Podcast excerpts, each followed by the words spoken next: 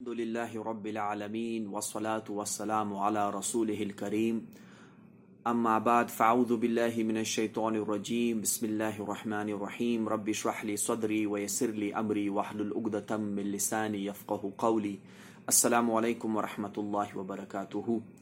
آج انشاءاللہ میں آپ سے محبت کے بارے میں بات کرنا چاہ رہا ہوں کہ محبت ہمیں سب سے زیادہ کس سے ہونی چاہیے؟ ایک مسلمان کو سب سے زیادہ شدید محبت کس سے ہونی چاہیے؟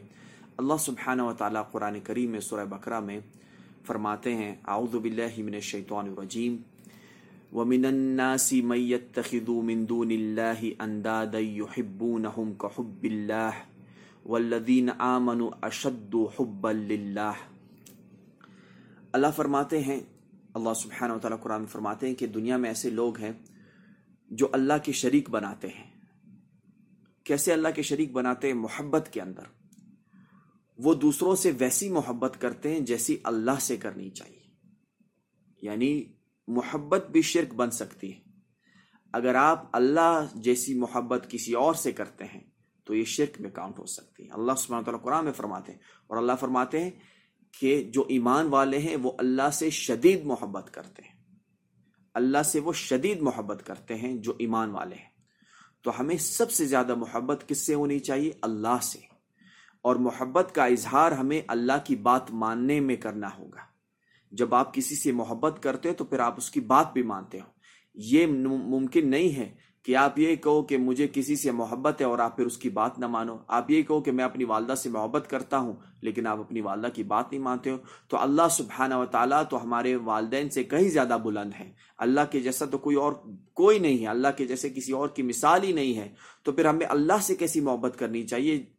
وہ اللہ جس نے ہمیں اتنی نعمتیں دی، جس نے ہمیں زندگی دی، جس نے ہمیں آنکھیں دی، جس نے ہمیں زبان دی، جس نے ہمیں دل دیا، جس نے ہمیں پوری دنیا ہمارے لیے بنائی۔ اللہ سبحانہ تعالیٰ کی نعمتوں کو ہم صبح و شام استعمال کرتے ہیں۔ لیکن پھر بھی ہم اللہ سے محبت نہیں کرتے، پھر بھی ہمارے دل جو ہم کسی اور سے لگاتے ہیں، پھر بھی ہم کسی اور کے لیے مر مٹنے کو تیار ہیں، لیکن اللہ کے لیے ہم کچھ بھی نہیں کر سکتے۔ صرف زبان سے ہم اللہ کا نام لیتے ہیں۔ میرے بھائیوں اللہ سے سب زیادہ محبت اللہ سے کرنی چاہیے۔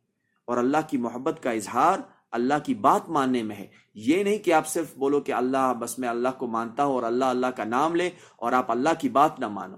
اللہ سے محبت کا اظہار اللہ کی بات ماننے سے۔ اور آپ کیسے اللہ کو اللہ کو آپ کیسے بلا سکتے ہیں؟ اللہ سبحانہ تعالیٰ قرآن میں فرماتے ہیں کہ یا ایوہل انسان ما غرک بربک الکریم۔ اے انسان، تجھے کس نے اپنے اللہ کے بارے میں دھوکے میں ڈال دیا جو اتنا کریم ہے؟ جس نے تجھ پہ اتنے کرم کیے ہیں۔ تو نے اللہ کو کیسے بلا دیا ہے؟ اللہ سبحانہ و تعالیٰ کو ہمیں نہیں بلانا، ہمیں ہمیں احسان فراموش نہیں بنا اللہ کے ہمارے اوپر اتنے احسانات ہیں۔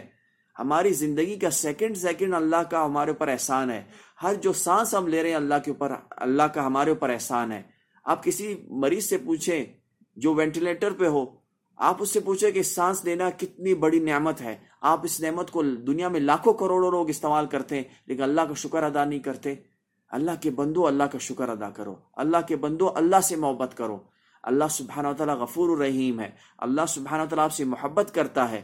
آپ اللہ سے محبت کرو۔ اللہ آپ کو کتنا چانس دیتا ہے۔ آپ ہم کتنے گناہ کرتے ہیں۔ اللہ کسی کو نہیں بتاتا۔ اللہ چاہتا ہے ہم توبہ کریں۔